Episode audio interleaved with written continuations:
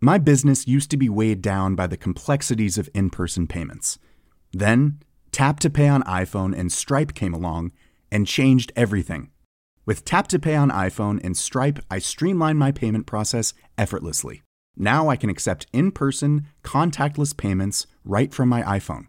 No extra hardware required. What's truly remarkable is how I can cater to all of my customers' payment preferences. Whether they're using cards, Apple Pay, or other digital wallets, Tap to Pay on iPhone and Stripe ensure a smooth checkout experience every time. And it's not just me. Stripe helps businesses of all sizes, from local markets to global retailers, scale quickly and stay agile. To learn how Tap to Pay on iPhone and Stripe can help grow your revenue and reach, visit stripe.com/tapiphone. Planning for your next trip? Elevate your travel style with Quince. Quince has all the jet-setting essentials you'll want for your next getaway, like European linen, premium luggage options, buttery soft Italian leather bags, and so much more. And it's all priced at 50 to 80% less than similar brands. Plus, Quince only works with factories that use safe and ethical manufacturing practices. Pack your bags with high-quality essentials you'll be wearing for vacations to come with Quince. Go to quince.com slash trip for free shipping and 365-day returns. Hello there, this is Russ Williams. Alongside me is Spencer Oliver. Welcome to another edition of Fight of My Life when a top boxer joins us on the show to talk about the seminal fight in their career, the build up, the fight itself, and the aftermath. And on this edition, what a legend we've got lined up for you. We're going to be talking to this man. The winds look better. The crowds got bigger too. Manchester had a new hero. He thrilled them and they loved him because he stayed close to home. But the big names brought out the best in him and now he gets what he's always dreamt of. Only you can lose this fight if you don't have the courage to jump on him. Now he starts to lift it again. Look at the design, I want him going back to that corner with no breath left. Almost all of my colleagues give Ricky Hatton no chance. A lot of people, especially in America, didn't think Hatton would get this far. I'm going to be so focused that uh, nothing going to bother me. He was just beginning, you feel, to be a little bit sickened by all of this. He's running into a hurricane called Hatton. Could you have wrote it down any better? I don't think you could. Well, Spence, before we hear from the hitman himself, what fight are we going to be talking about with Ricky Hatton today, and how do you sum Hatton up as a fighter? Well, Russ, I think there's only one fight we can talk about with Ricky Hatton, and that's when he won the IBF title in 2005 at the Manchester Arena against a formidable champion, Kostya Tszyu. Ricky Hatton started the fight as a massive underdog. He was 4 to 1 underdog with the American bookies. Kostya Tszyu was a big favoured fancy to win this contest, and Ricky, against all the odds, went and defeated a champion who was making his 20th defence of a title and was considered, pound for pound, one of the best fighters in the world. Yeah, he's an amazing fighter, Kostya Tszyu, and Ricky knew what he was up against. He grew up in the industrial wasteland where they make tracks for the Trans Siberian Railway. And you know what, Spence? To harden him up, he used to run barefoot in the snow and did push ups on crushed glass. I bet you never did that. I certainly never done that, Russ. But you know what? He needed to. He needed that mental strength in in the MEN arena at two a.m. in the morning. Twenty two thousand screaming Manx. You know that was a difficult ask for for Kostya Tszyu to go into that environment against Ricky Hatton. Yeah, the man who he was up against that night, our very own Ricky the Hitman Hatton on Fight of My Life. Ricky, it's great to have you with us. Yeah, good to speak to you, Russ. Good to speak, speak to you, Spence. Yeah, good speaking to you, mate. How did this fight come about, Ricky? Because um, Kostya Tszyu, obviously um, a legendary fighter, a, a, world champion. Tell us how it came about, and do you remember where you were when you found out that the fight was actually going to happen? It was a fight that he was he was champion when I was I just become the WBU champion, which was like a, a real minor version of a world title. And to be honest, it took a little bit of slating in certain quarters that it was a it was a bit of a naff belt, as they as they say, but ultimately it ended up leading to me getting me uh, me shot at Tszyu because I had um, 15 defences of the WBU title, and in that time I was able to beat people like you know Vince Phillips, Ben Tackie, Ray Oliveira, which ultimately got me to the number one position and got me my, fight with Kostya But uh, I, I'm pretty certain Frank Warren didn't want me to have the fight because I went to uh, to Highbury to watch City versus Arsenal and Frank was saying to me, listen, Rick, we can go for Vivian Harris, who's the other champion, and we can go for Sharmba Mitchell. You don't have to, to fight this guy. And I said, no, no, no, no, he's the best, Frank. You know, that's what I come in the game for. I want to, to fight the best. And anyway, me and Billy, no one thinks I can beat him, but me and Billy think we can. So then the, the fight was uh, was made. He said, all right, I'll work on it after I beat Mike Stewart.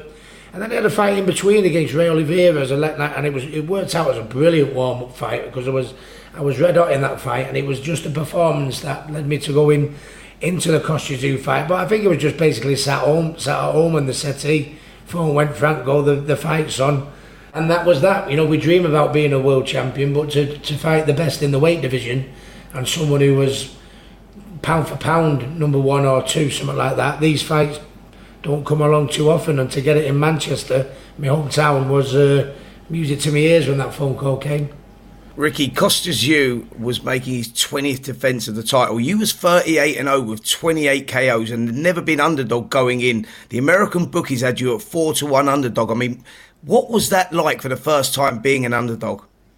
I don't know. You've got to know the person, to be honest with you. And as I was making my defences of the WBU title coming coming through, you know, you, you read the papers and you read the, the, the, the press and, you know, the, the, the writers and saying, yeah, he's exciting. He sells a few tickets, but he gets cut. And yeah, he's exciting, but his defence is leaky. And yeah, if you fought someone like Kostya Tszyu, he won't go two rounds because of Kostya punching power and Ricky's leaky defence.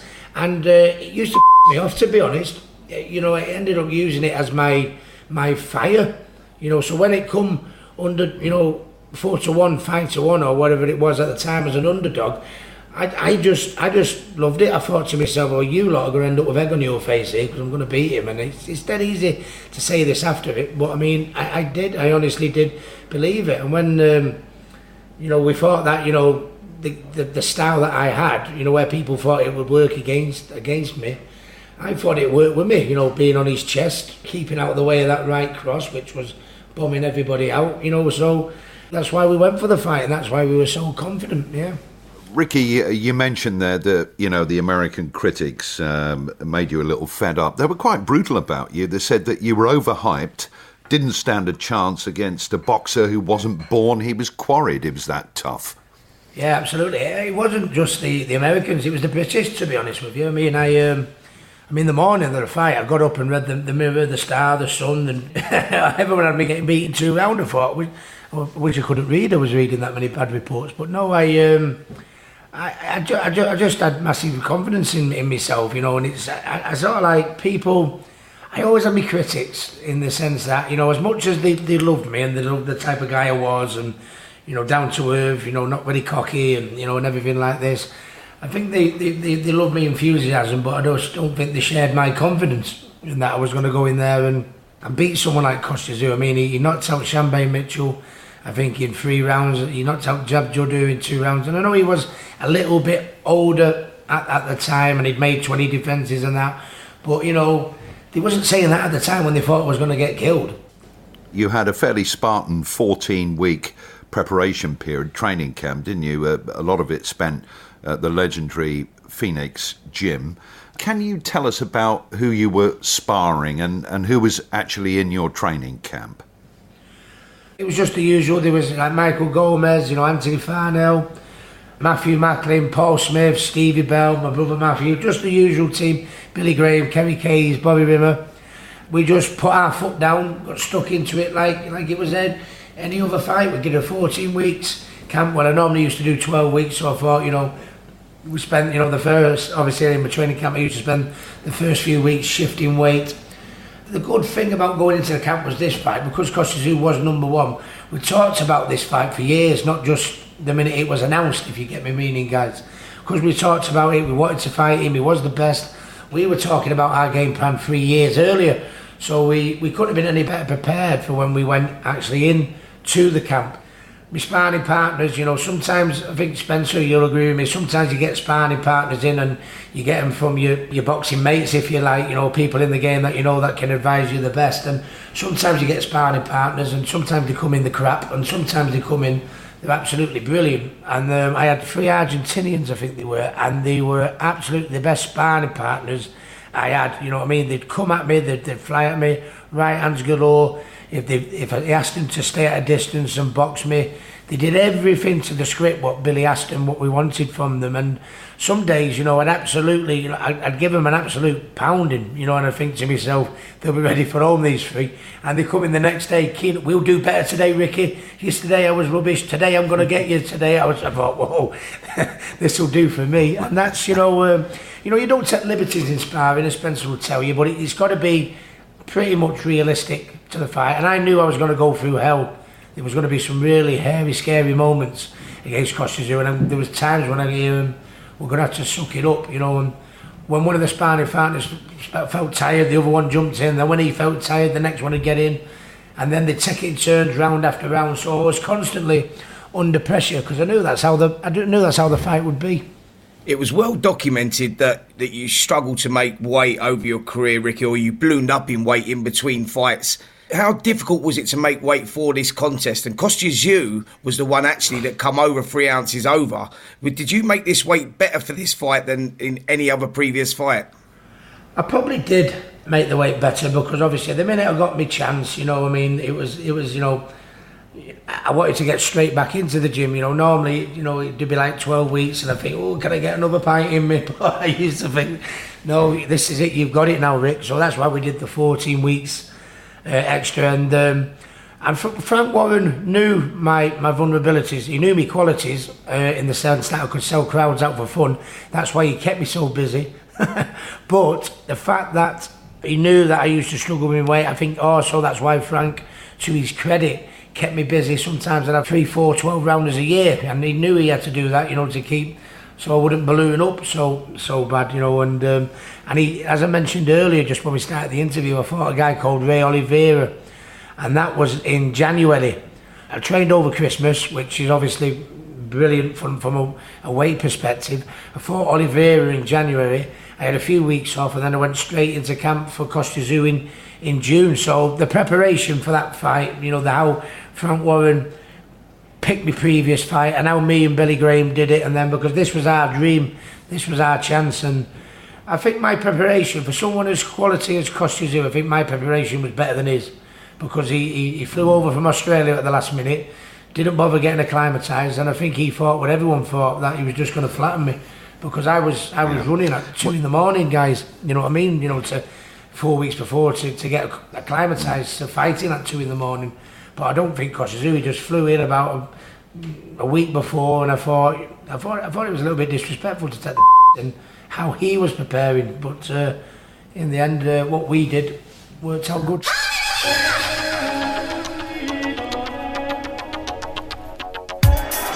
All right, fans, here we go with our main event of the evening. 12 rounds of boxing for the IBF Junior Welterweight or Light Welterweight Championship of the World. And now, ladies and gentlemen in attendance and boxing fans joining us around the world, live from Manchester, England,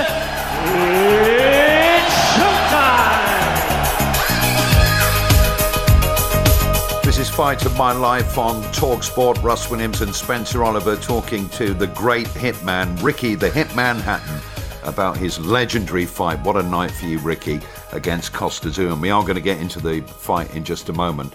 Your record going into this fight was uh, was 38-0, wasn't it? 28 knockouts. You've been there basically 38 times before, but surely this fight would have felt a little different, would it not? Very much so. When the fight was made, it's the fight he always dreamed of, and it was always in Manchester a big Ricky Hatton occasion. You know, there was always a big crowd and big interest because of I was very exciting to watch, and everybody knew I was just on the verge of getting um, that significant world title shot. In Manchester, when the press conference, the first press conference on the Thursday was announced, I mean, normally there'd be like, you know, four or five television cameras there, you know, for for me, me fights, but there was, you know, and all of a sudden there's like 35.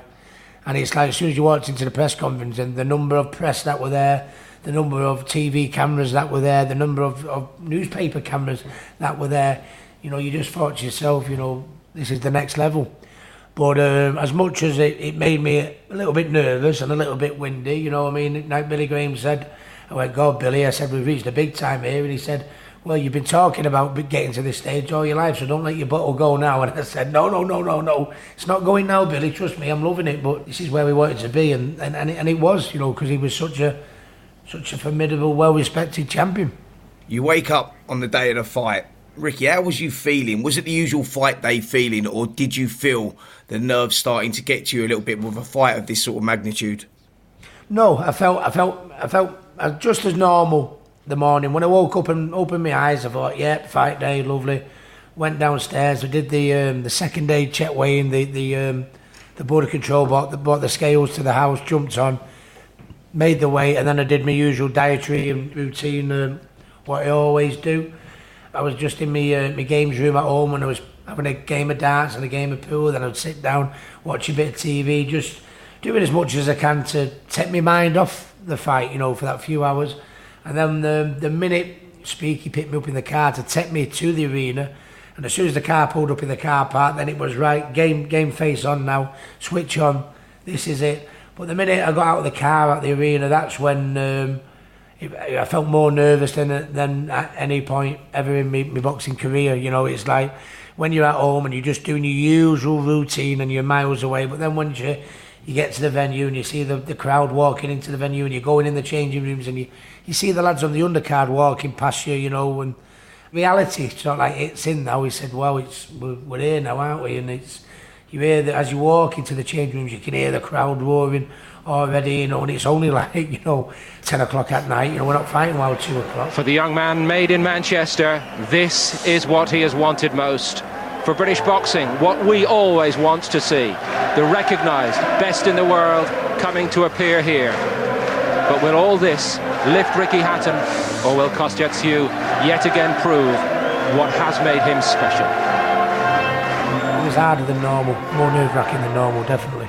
You've got your thoughts, your hands have been wrapped, your team are there, final words are being said, and then it comes to uh, the real moment of realization that it's fight on time and everything that's at stake for you because Blue Moon begins to play, doesn't it? The Manchester crowd erupts. I think it was two o'clock in the morning, UK time.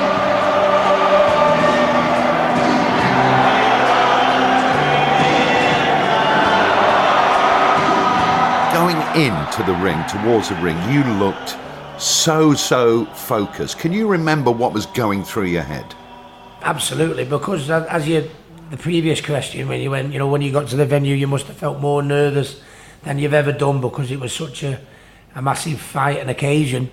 I knew that that was always going to that was going to be the case whenever because I always found I don't know what Spencer thinks I always found the worst moment for any fighter is when you're in the changing rooms and the television goes, right, we're ready, come on, and you think, oh my God, you know, it's it's here now. But I was walking to the ring and it just like I'd, I just thinking to myself, listen, Ricky, you've been talking about this, you've been telling everybody that you're going to beat Tszyu, you, you know, you're going to be the best fighter in the world. You've been telling me this for years. Now's the time to do it. The night of reckoning for Ricky Hatton after 38 straight victories.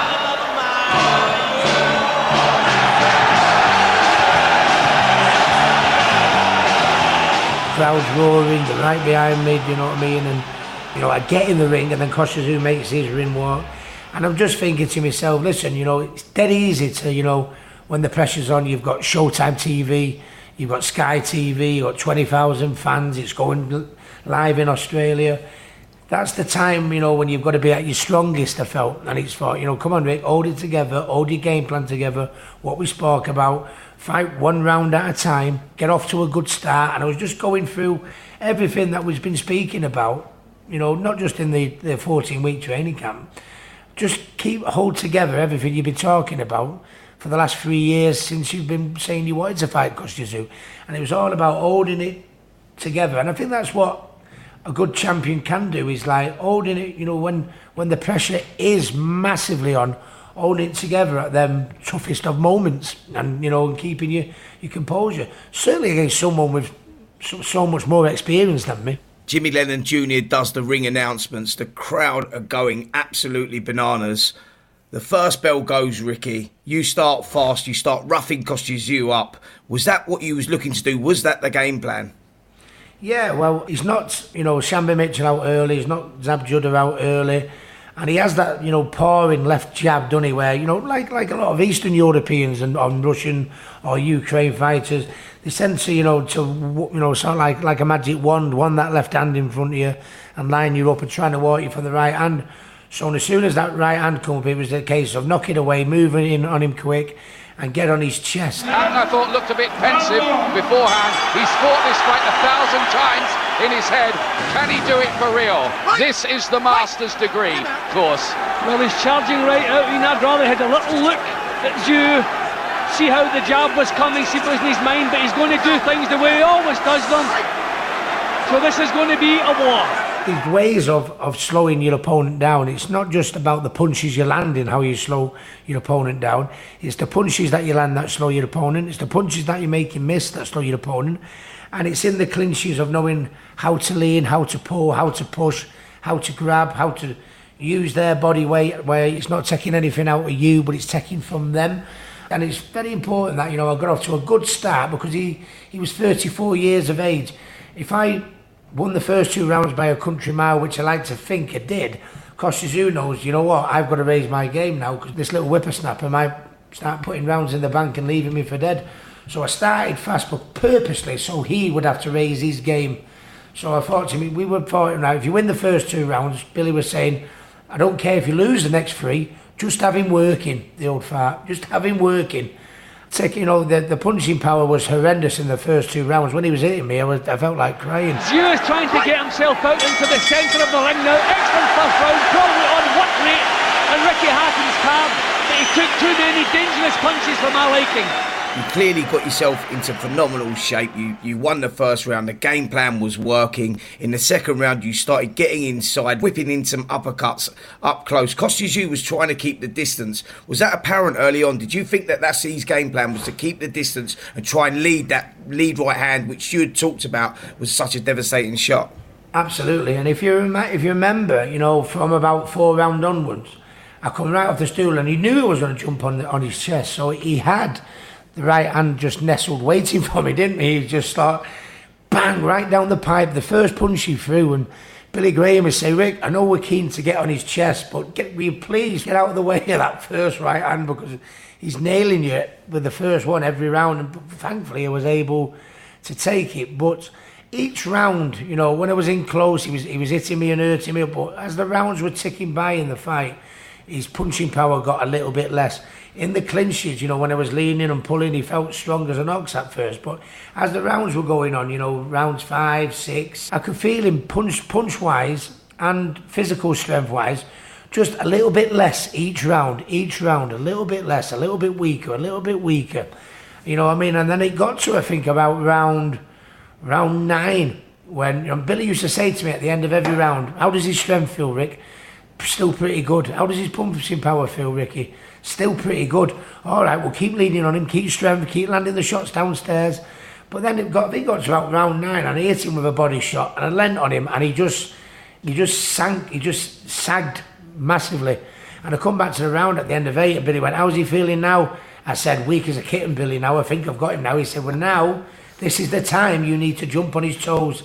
I went, "I'm knackered, Billy." When I don't give two Rick, this is what we work for. Jump on his toes now, and it's all ours. Only you can lose this fight if you don't have the, the courage to jump on him. You know, we're, you know, there's, there's three round, there's three or four rounds left, and we're probably about two rounds down. This is your time now. You need to jump on it, and that's that's the way the, the fight went. You know, and Billy was um, a wonderful coach, as Spencer will know, but he was he was known very much for his conditioning, which obviously all his fights were conditioning. But if you look at our game plan, how I'm describing it to you here, boys, he was a lot better than a conditioner, wasn't he? Because he, he got the tactics off to a T, perfect. Round three, Kostya starts slipping into a rhythm. He starts throwing those good left hooks and those trademark straight right hands through the middle. Ricky, did you at this point recognise that you was in with a great champion?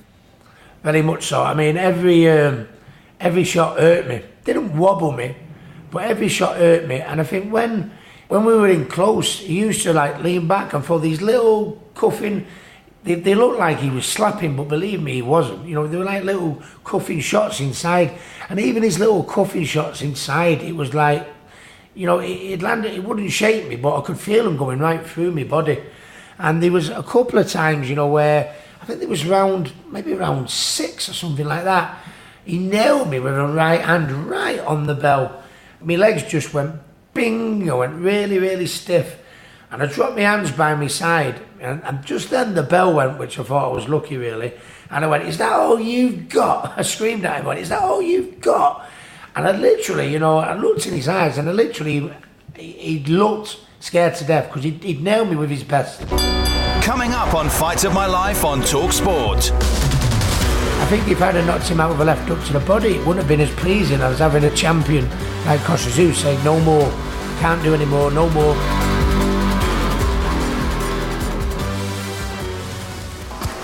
TalkSport Selector is back.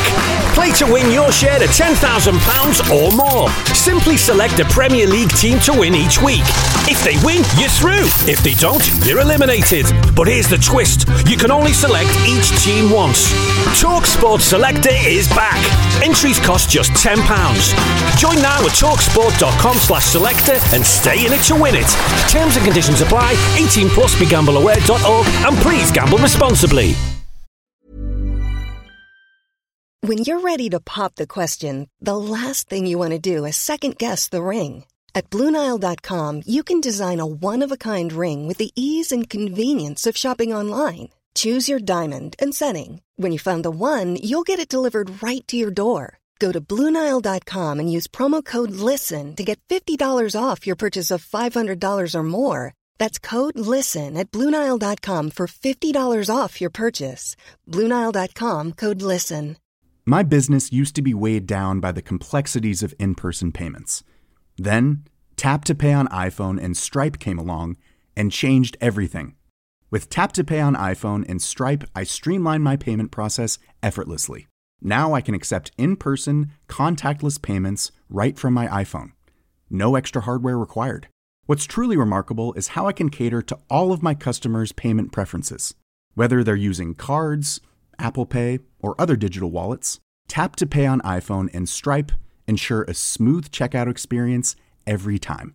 And it's not just me. Stripe helps businesses of all sizes, from local markets to global retailers, scale quickly and stay agile. To learn how Tap to Pay on iPhone and Stripe can help grow your revenue and reach, visit stripe.com/tapiphone. Ever catch yourself eating the same flavorless dinner three days in a row? Dreaming of something better? Well, HelloFresh is your guilt-free dream come true, baby. It's me, Gigi Palmer. Let's wake up those taste buds with hot, juicy pecan-crusted chicken or garlic butter shrimp scampi. Mm. Hello Fresh. Stop dreaming of all the delicious possibilities and dig in at HelloFresh.com. Let's get this dinner party started.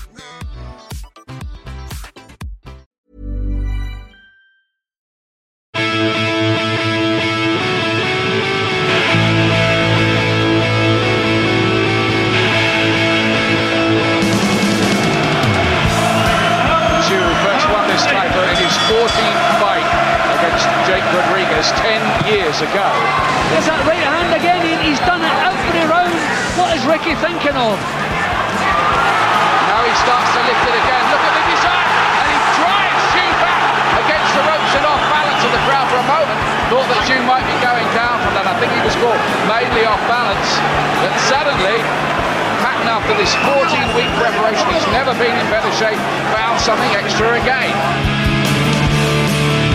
Fight of My Life on Talksport. Russ Williams and Spencer Oliver talking to Ricky Hatton about the fight of his life. 4th of June 2005, the Manchester Arena, 22,000 screaming Mancunians in there. And Ricky is on the way to winning the IBF Light Welterweight Championship of the World. We've spoken about the early rounds, Ricky, the emotion in in that arena was something else. And I think a few of your fans were a, a, a little, just a little bit concerned that if you were careless, you could get caught. Round four was close. Round five, you were being caught, weren't you, with a lot of Kostya Tszyu's shots. But round six, you really come out firing. And you put Tszyu down only for him to be held up by the ropes. You've mentioned already you had a little inkling that things might be starting to go your way. Is this the moment, though, where you think this could be a good night? Yeah, it, it's, it's it's a lot of a lot of mind games in boxing, isn't there? I started off fast and then Kostya sort of like, as you mentioned, set into like a little bit of a rhythm, rounds three, four, five. And then rounds in three, four, five, you might have thought, oh great, I've, I've slowed him down, I've softened him up. But then that little burst of change of, change of speed, you know, to put a few punches together that put him on the ropes and the ropes just held him up. And I think when you do a 12 round fight, you know, you, you've got to know, it's very, very careful of knowing you, you can't put your foot down for three minutes of 12 rounds. You've got to know when to put your foot down and when, you know, when he needs a rest, that's when you put your foot down. When you need a rest, that's when you've got to try and nick a breather here and there. And that's what um, tactics are. Sometimes you've got to give a round in order to get two rounds. And, and that's what being a, a clever 12 round fighter is all about. So I you know, I had a little bit of go, and then you know he'd, he'd he'd come back and raise it. So then I'd put the pressure on again. Then he'd raise it, and then when he wanted a little bit of a rest, I'd put the pressure on again. And because I knew I was I was younger than him, you know, and I thought if I keep him working when he's when he don't want to work and keep his body under stress and pressure, you know, even if I'm losing the rounds, you know what I mean. If I'm losing the rounds, I want him going back to that corner with no breath left.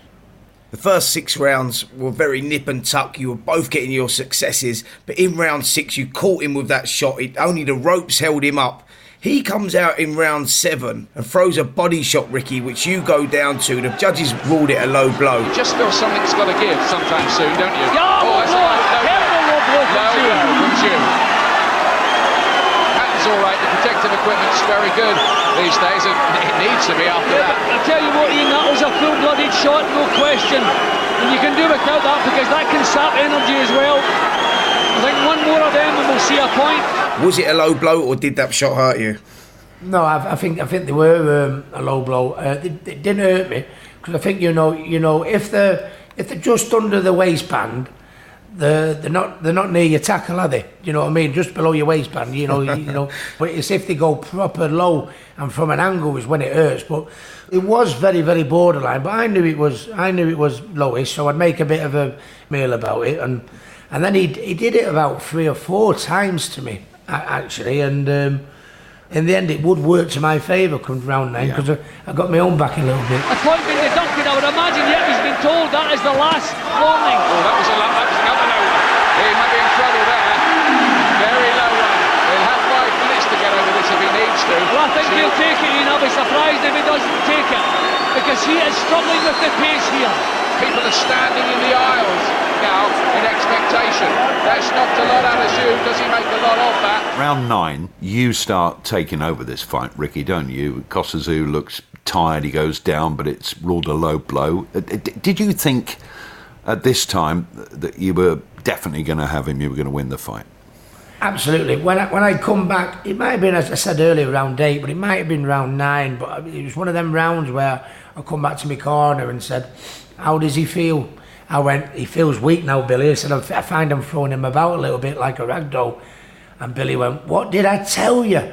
Now's the time. These next four rounds, these next three rounds here now, put your foot down. He said, You know what I mean? He said, You know, we're at the stage now where we've got to where we want to be in the fight. You've got to be clever and sensible because he can peel one, he, he can obviously peel a shot off on you. But he said, The game plan goes out the window now. You win these next three rounds go like the clappers. He said, and it's worked. So, and that's basically what I did. And it started from round nine. And then I thought to myself, as, as tired as I was, and believe you me, I, you know, he was tiring, but I wasn't far behind him. But I thought, there's no point in getting your tactics right, knowing when to rest, knowing when to put your foot down, you know what I mean? Going through all that pain and all that thing to get to the position where you've got him to then say, I've nothing left, I'm knackered myself, then you're not the champion you think you are, then, are you? You know what I mean? So that's what I did from there on in, from round nine. I put my foot down and I could feel him dwindle, feel him dwindle, you know, and um, even when he was coming back and catching me with the odd the odd shot, they were bouncing off me at this stage now, so I could afford to take more chances in my attacks. In the early round, I had to be super, super careful when he was at his most venomous and most, you know, powerful. But by this stage in the last four rounds, it was game plan out the window. You've just got to get these last three won now, Rick. And that's what I was doing, just, you know, just full steam ahead it was. Ricky, we get into round 10, you're landing some big shots, and Ian Darke, who was working for the Sky commentary team at the time, said that Kostya Tszyu looked in a dark place. Lovely uppercut from Hatton, then a body shot, then another uppercut. Oh, and he's got him again on those ropes. Tszyu is trapped there. There's nowhere to hide. He's in a very dark place in there at the moment. Did you feel that at that stage? Absolutely, and I knew I'd, uh, I knew I'd got him, but I knew he, he was such a, a proud champion. Even though I was so on top, he was tired. He was, if you remember, he was fighting back every step of the way. I knew I had to put my foot down, and I knew I was tired because, but I mean, you know, and so he was putting, we were both putting it in equally hard as much. He was giving us as good as he, he got, but I mean, all his punches, he was just, when he was in the clinches, he was sagging. I could push him around. Billy Graham actually said one thing to me before the fight that him and Jimmy Lewis, his trainer, were similar to me and Billy.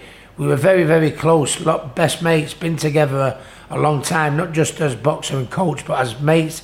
And he turned round and said, if you know, if this fight gets to an intense war, he said, I think you know Jimmy Lewis might pull him out he was in a very, very dark place, as Ian and you, yourself just, just said there, mate. But um, I mean, I wasn't far behind him myself, and um, and then when he when he when he when he quit on his stool at the uh, the end of the um, eleventh, oh my my lord! And, and Billy, to his credit, was right about that as well. Yeah, we get into round 11, Ricky, and you come out punching like it's round one. You seem to have found a second wind, a second energy. You knew the fight was close to being won. Kostya makes it to the end of the round, but he retires in the corner. Did you think at that stage that he was that close to winning? I thought there was nothing in the fight. I thought maybe at that stage, maybe I was one round up. But because of, you know, like scoring, you know, you can never tell how the scoring cards are going to go and everything like that. I needed. I thought I was. I thought I was winning, but I thought I need this. La- I need these last couple of rounds just to, just to you know, to put the icing on the cake and make make make sure of it. But I was just. I was like. I was. I had my head down and I spat my gum shield out and. Bobby Rimmer, the, the assistant coach, was uh, he was throwing water over me like like I was a killer whale. To be honest with you, he was throwing water all over me, trying to get that one last one. And I was like, "Oh, Billy," I said, "I'm so tired, so tired." And I said, "He said, I, Billy said, I don't want to hear that." You're not as tired as him. Look at him, look at him. And he turned around and pointed to Kostya Tszyu. And just then, as we both looked at him, the referee went waved the fight over. That was just the, the slipping of the canvas, but quite rightly, Ricky took full advantage of that. I think they've retired them. There's something going on in the corner. Let's have a look. Let's have a look here. Dave Parris is talking. The shoot's gone in. It's over. The dream is made real. Ricky Hatton rocks the world with a truly stunning win over a modern legend. All of a sudden, Tszyu does retire. The referee confirms it. You go over to him, Ricky. What what what did he say to you? Did he tell you why he retired? I can't remember initially after because I mean I was just so much, um, you know, ad- adrenaline and you know and just you know relief and you know we all dream of as a 10 year old walking through the we dream of becoming a world champion but to become the best in your weight division you know out, out of all the world champions. Don't forget you know there's three or four world title champions now isn't they? But to be the best out of all of them it was and in my hometown of Manchester it was just you know I just collapsed on the floor and Billy was hugging me and he's crying and and I'm crying. And, and initially Tszyu come straight over to me but I was I was too much adulation and too much too much feeling going on in my own to know what he said. But then when I when I calmed down and got a drink and the doctor saw me I went over to him and he said uh, he just said he was better than me in every way tonight Ricky. He said and where you go on from here? He said if you need any advice from me in the future in future fights he said I'll always be there for you. And I thought wow that is a champion and a half you know what I mean? To lose your title that you've had what did we say? Did he have guys? 20 title defences to lose your your title on the stool and in a, in, a, in, a, in a manner which must have been very hard for a proud champion to sort of like sit on a stool and say no more please leave me alone type thing must have been hard but for him to you know to scrub himself down and come over and say them words to me I think it's, that's that's what makes our sport so special to any other sport. I think it was unbelievable stuff. Yeah, I remember Kostya saying after that fight that he was a proud champion. He had no more fight left in him, and he'd rather have gone out that way than actually getting knocked out cold because that's what he felt might have happened in that 12th and final round. Now, Ricky, you are now the new IBF like welterweight champion of the world. How did that feel at that stage? Go, you know, winning the title off such a formidable champion you know, you dream of it as the first day you walk through the gym. I knew I had the ability to, to, to do it, and then to, but to finally do it, you can never prepare yourself, you know, for, for that feeling. And I think if someone said to me, when you did win that world title, the IBF world title, you know, how would you would you like it to happen? And I would probably have to say, in my hometown of Manchester, with you know a packed house of twenty two thousand, and with a champion, number two pound for pound in the world, best in the in the weight division, quitting on his stool and saying, "Leave me alone, please, no more." I think if I'd have knocked him out with a left hook to the body, it wouldn't have been as pleasing as having a champion like Tszyu saying, "No more, I can't do any more, no more, leave me alone, please, young man." And um, it was unbelievable. and if you remember after the fight. I grabbed the microphone, like like I always do. I've always been respectful, and I, I felt I needed to grab the mic after what he'd previously said to me about giving me, you know, if you ever need any help, Ricky, I'm there for you. You know where I am. Always pick up the phone and speak to me. So I picked up the microphone and I said, you know, can everybody give Kostya what a, you know, what a wonderful champion he's been over the years? A round of applause. And I said, if I can be half the champion he is, I'd have done well. And everyone give him a, you know, a, give him a cheer. And then he grabbed the mic and said, you know, I was the best man tonight. You know, was, I was better than him in every way. And if you ever need any help, Ricky, you know where I am. I'll give you my number. Here's my phone call and me. So you know, from quitting, from being in Manchester, quitting on the stool, could you have wrote it down any better? I don't think you could.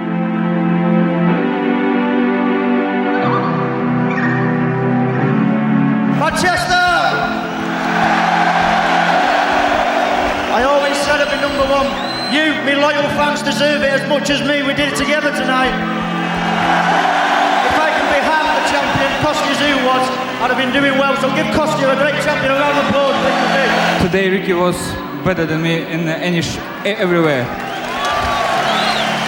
And I'm doing this boxing for 27 years. As I said, I'm very proud. Ricky, good, God bless you.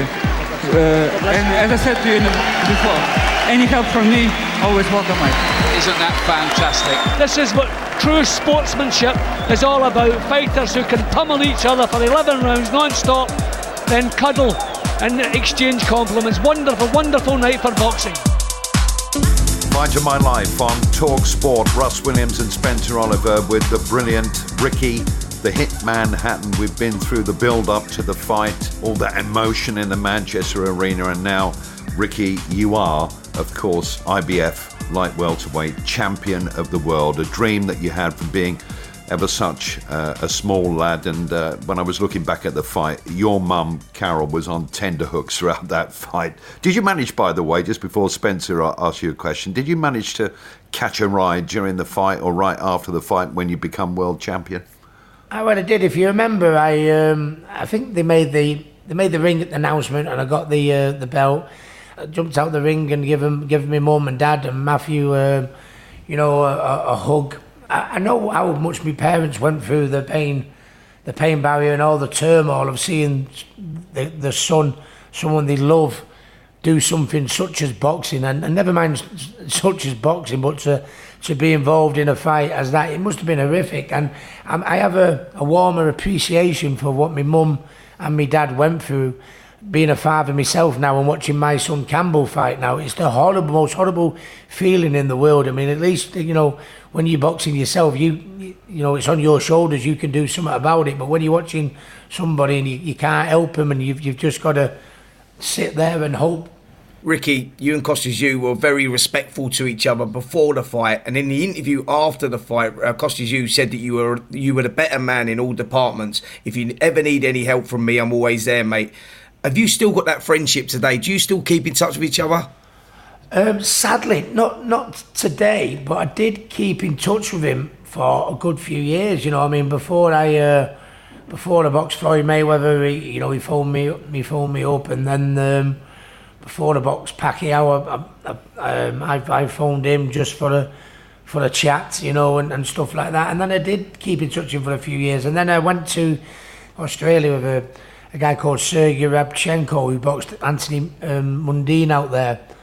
There was an Australian boxing Hall of Fame that was on there. So I phoned Kostya up and I said, "Hey, Kostya, and I'm going to the uh, to, to, the Hall of Fame. It's, they've got an annual dinner on Sunday." I said, uh, "Oh, right, great." You know, so I uh, I met him there. I lost touch with him. I, would have no problem being able to find his number from from from somewhere, and he's. But um, I lost touch with him for a while. But don't forget, there was a, that period in my life, guys, where as we're talking about, you know, the fight of my life and great times, you know, I had a few uh, roller coaster moments, didn't I, where, you know, I wasn't quite right, wasn't happy, you know I mean? I was bottom rung of the ladder, suicidal and all that. And I think it was that period where I um, I lost contact with him, which I don't think you can blame me because it was, it was all about just getting myself back on track, not, not as a boxer, but as a person. And, um, we kept in touch, but we just lost we lost track over the last few years, which sometimes happens, I guess. But uh, I think there's no doubt if I picked the phone up and phoned him, he'd be over the moon. Yeah, like I would be if he did me. After the Kostya Tszyu fight, becoming a world champion and everything that that entailed for you, nine more fights, you won six of them. Then you hung up your your gloves, Ricky. It's well known that post retirement, you've alluded to it just a few minutes ago that you you've had your problems. You you struggled with your mental health, didn't you? How did you regain your mental health and, and perhaps you have some advice that you can share with our listeners who might be going through similar things when I, every well, whenever we retire, you know, I mean, I'd, I'd, I'd done boxing since I left school from 16, all my working life. I mean, I, when I turned professional at 18, all I used to do, I used to be a carpet fitter when I left school, and apart from fit a few dodgy carpets, I've just done boxing all my um, all my life. It's the only thing I, I ever knew. And then obviously when I got beat by Manny Pacquiao in retirement is is forced on you, it's a very worrying thing where you know you you say you're going to retire, you do the press conference, you come home and you're sat in your settee on your own and you, you think, what am I going to do now? I'd always struggled with my, my mental health and a little bit, believe it or not, confidence and. Um, and there was I had a little bit of bad luck along the way. There was things that was going wrong in my life. You know, I mean, I got beat by Mayweather, took it really hard. Beat Juan Lazcano, I was up. Then I fell out with Billy Graham, my, my trainer, and I was down. Beat Paulie Malignaggi. Then I was back up. I got beat by Manny Pacquiao, and I was down again. And then I fell out with my mum and dad. You know, so you can see how me my frame of mind and thinking was having a bit of a yo-yo effect. One minute I'm up, one minute I'm down, one minute I'm up, one minute I'm down. And then I ended up having to retire from boxing. I did all this in, in boxing to work so hard, and I fell out with Billy Graham, and I fell out with my mum and dad. I've no longer got boxing. What do I need to be living on planet Earth for here? The ones that were there with me all the way who I love, I can't share it with them. I haven't got boxing no more, so I didn't care whether I, lived or died. I really uh, didn't. It was a horrific time. I, I tried slitting my wrist on several occasions. I could never do it. So then I thought to myself, I know, I thought I'll just drink and drug myself to, to death. So, and then when the story came out in the paper, you know, I mean, I, I, I asked, I was a very, very poorly person. I mean, and, but in my own weak mind, I used to think, you know, I've let the fans down, I've let the fans down. They probably think I'm a hypocrite getting caught in the paper doing that. But I was a very, very poorly person because of the circumstances that I've just meant talk to you about. So I didn't care where I lived or died. But I mean, my second child, Millie, was born. She wasn't planned, and I went to the hospital and I held her in my arms, and I just thought, get yourself together. And I tried to get myself together in the forthcoming weeks when Millie was born, and I was still failing. And I went to see me psychiatrist and I just fell on my knees and said, I can't do it, help me, please, please help me. Will someone please help me here now? And bit by bit, I just started getting a little bit better and a little bit healthier, losing weight and staying in the gym. And, and, um, and in the end, I got myself back on the, the, the straight and narrow. And I'm so glad I did because, I mean, I'm, thank, I'm very glad I can say now that I've made friends with Billy Graham. I see Billy on a regular basis now. I'm back friends with me, my mum and dad got three wonderful kids. I've even got a granddaughter now, Lila. And if I'd have not got myself back together and be strong, look how much I've, I'd, I'd have missed out on guys if it had took me life when I, when I, when I tried to. And I missed Sure. out on so many wonderful things in, in life. So, I mean, if you are out there and you are having problems and you are getting stressed like all of us, never be scared to go and speak to someone because if I hadn't spoke to someone and I'd have gone through it, I'd have missed out on so much and I wouldn't be here doing an interview talking about my best ever fight, would I? And don't be scared, you know, I mean, of going out and speaking the truth. You know, people think they're probably less of a man by crying and saying to someone, I'm, I'm struggling. No, you- uh, for me, you're more of a man. And it's the best thing I ever did because, I mean, I had them wonderful times in boxing, but present day, life has never been as good. At that time, was there any boxers that were trying to get in touch with you, offering any sort of help? Not really, because at the time, nobody knew.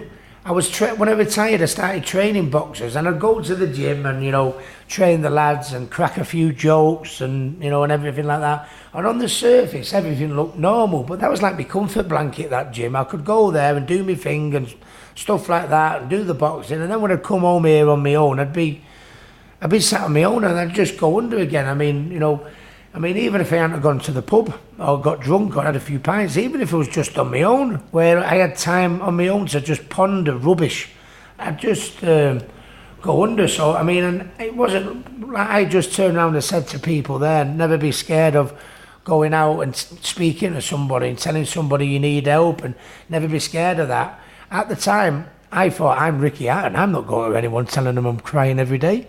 I'm the champion. You know, I'm the former champion of the world. I'm not going and telling anybody I, I, you know, I need help. But that was back then. I've learned now that that's exactly what you need to do. On the surface, everybody thought it was okay. Even like my close family, you know, they'd see me in the gym and they'd see me, you know, like that. But you know, they never saw me in these in these four walls, guys. And it was horrific. I was trying to hide it from my loved ones, hide it from my mates. You know, because anybody who turns around and says, you know, they, they've, they've got mental health. Years back then, you used to think you was a nutter. But now it's more out there and more people are getting to understand it. But back then, now we, we, we know better how to cope with things. And there's still people out there struggling. And that's my goal to, as much as I'm a trainer now and, I, you know, I, I do so many other things, I feel myself as an ambassador and the ambassador of the Frank Bruno Foundation. And it's so important to try and get it across that, listen, you know, it's, it's a disease like any other disease, but with mental health, you can't see it. That's great advice there, Ricky. Um, we ask it of every guest. Uh, Ricky Hatton, did boxing make you rich? Uh, yeah, absolutely. It did make me rich. I mean, um, at the younger days, you know, um, I always went for the glory because I thought if I go for the glory, the, the, the, the finances going to come. But because I always went for the glory, when I um, when I beat Kostya Tszyu, the, the fight we've just been talking about, I'd reached Mount Everest, if you, you know, if you like. Because of the payday, I knew I was going to be okay and my kids were going to be okay. Uh, I've climbed Everest, I've won the world title, but I climbed a few more Everest, Everests from there on in, didn't guys? You know what I mean? The next fight was a world title against Maussa. The next fight was moving up a weight against Collazo, become a two-weight world champion. Then I moved back down for Urango, become a four-time world champion in two weight divisions. Then I boxed Castillo, then I boxed Mayweather, then I boxed, you know, Lazcano, uh, Malignaggi, Pacquiao. So it has been the money, but I mean, if it was the money, I'd have packed in after Kostya Tszyu. I mean, I always went for the glory, and that's why I had so much more fights after them because I wanted, I wanted, you know, it's all right having a nice house and being paid for and your kids paid for, but you know, you want legacy and you want your kids, you know, to when they're asking you about that, that belt in the trophy cabinet, it's nice to turn around and say, yeah, there's a six or seven more. Because I didn't want everybody to think that fight against Ricky, Ricky Hatton against Kostya Tszyu was a fluke. He got away with that. He was too old. Ricky Hatton's not the fight was. He got lucky against the lucky champion. No, I didn't because I look what I did after that. He's given me, my family, my kids a life and some of the things that life can give. Some of that I couldn't, we could have never dreamed of, me and my family, with some of the, the things that I've got through what I achieved at boxing. You know, when people pull me and talk about the Kostya Tszyu fights and certain fights and the fights with Mayweather, we went over on such great occasions. Those, uh, doesn't matter how much money you've made, those are the priceless things that will stay with you till the day we die. Ricky, I have to say, Spencer and myself have thoroughly enjoyed this chat with you. What a trip down memory lane. Uh, the fight of your life against Kostya Tszyu in Manchester 15 years ago in 2005. Uh, you've been so open and honest and brilliantly took us through the fight. It's been a great pleasure having you on the show. Thank you so much for being with us. My pleasure, guys. Really enjoyed it. Really enjoyed it. This has been Fight of My Life with Ricky the Hitman Hatton. And this has been series number one of Fight of My Life, but we'll be back with plenty more boxing life stories and series two very soon on Talk Sport. Step onto the legendary clay courts of Roland Garros, where the world's best players battle it out for a chance to win the French Open title. Tennis Channel Plus is your place to watch. Stream every court from your phone or smart TV, live in HD. Don't miss a moment with daily live coverage and match replays on demand, beginning Monday, May 20th. Be there for all the unforgettable moments. Stream now with Tennis Channel Plus. Ever catch yourself eating the same flavorless dinner three days in a row? Dreaming of something better? Well, HelloFresh is your guilt-free dream come true, baby. It's me, Gigi Palmer. Let's wake up those taste buds with hot, juicy pecan-crusted chicken or garlic butter shrimp scampi. Mm. Hello Fresh. Stop dreaming of all the delicious possibilities and dig in at HelloFresh.com. Let's get this dinner party started.